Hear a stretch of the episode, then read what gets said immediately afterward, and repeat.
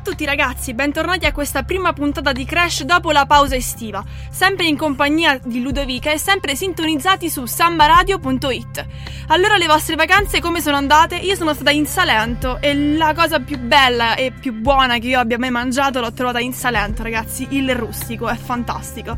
Comunque, cominciamo subito con la prima puntata e riprendiamo da dove eravamo rimasti, ovvero con l'anno 5 e la prima canzone quindi che abbiamo scelto è del 1975, si chiama One of These Nights ed è degli Eagles.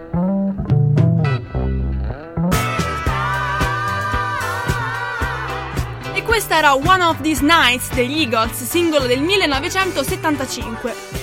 Glenn Frey, nel descrivere questa canzone, Glenn Frey era il fondatore del gruppo, dice che ognuno di noi sicuramente avrà pensato almeno una volta nella vita ehm, che una di queste sere sarebbe tornato al ristorante dove aveva cenato e avrebbe portato via la cameriera, o comunque avrebbe trovato la ragazza ideale, avrebbe fatto i soldi e si sarebbe comprato una casa bellissima.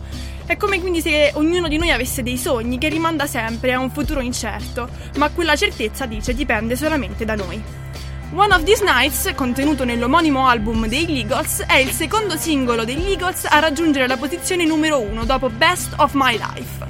Inoltre One of These Nights è anche il secondo album più venduto nella storia degli Eagles, superato solamente da Hotel California che uscirà poi l'anno seguente. Continuiamo ora con il 1985, questa è Shout, loro sono i Tears for Fears. Shout, shout. I Tears for Fears prendono il loro nome dal libro dello psicologo Arthur Janov, Prigionieri del dolore.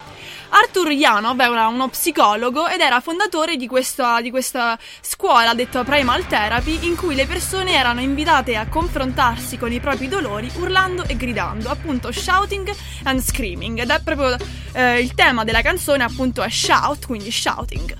Anche John Lennon prese parte a questo gruppo e alcune delle sue canzoni più celebri, come per esempio Working Class Hero, furono ispirate da questa esperienza della terapia.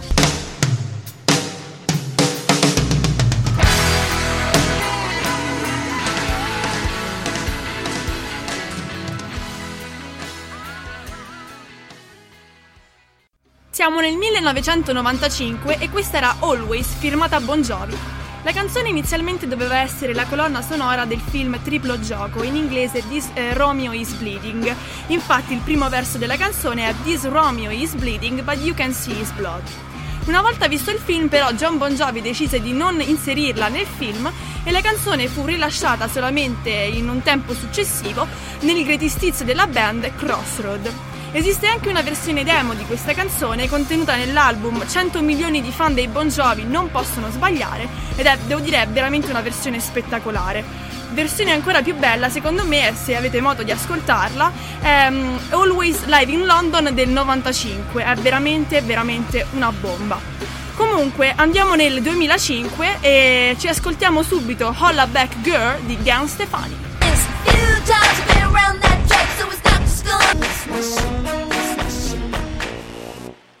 Il video di Holla Back Girl è ambientato in una scuola, ovvero nella high school americana, e Gwen Stefani interpreta il ruolo di una cheerleader.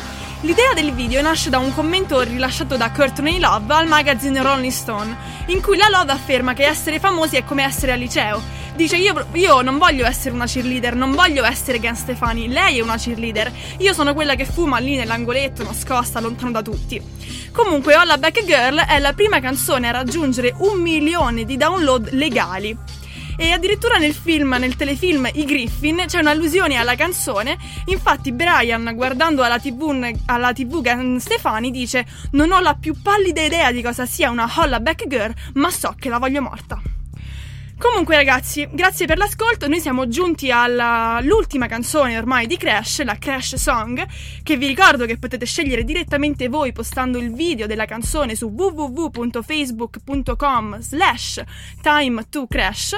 Vi ricordo inoltre che nel caso in cui voleste riascoltare la puntata potrete ri- eh, riascoltarla da domani in podcast sul sito di Samba Radio oppure in replica mh, lunedì alle 14 e mercoledì alle 21.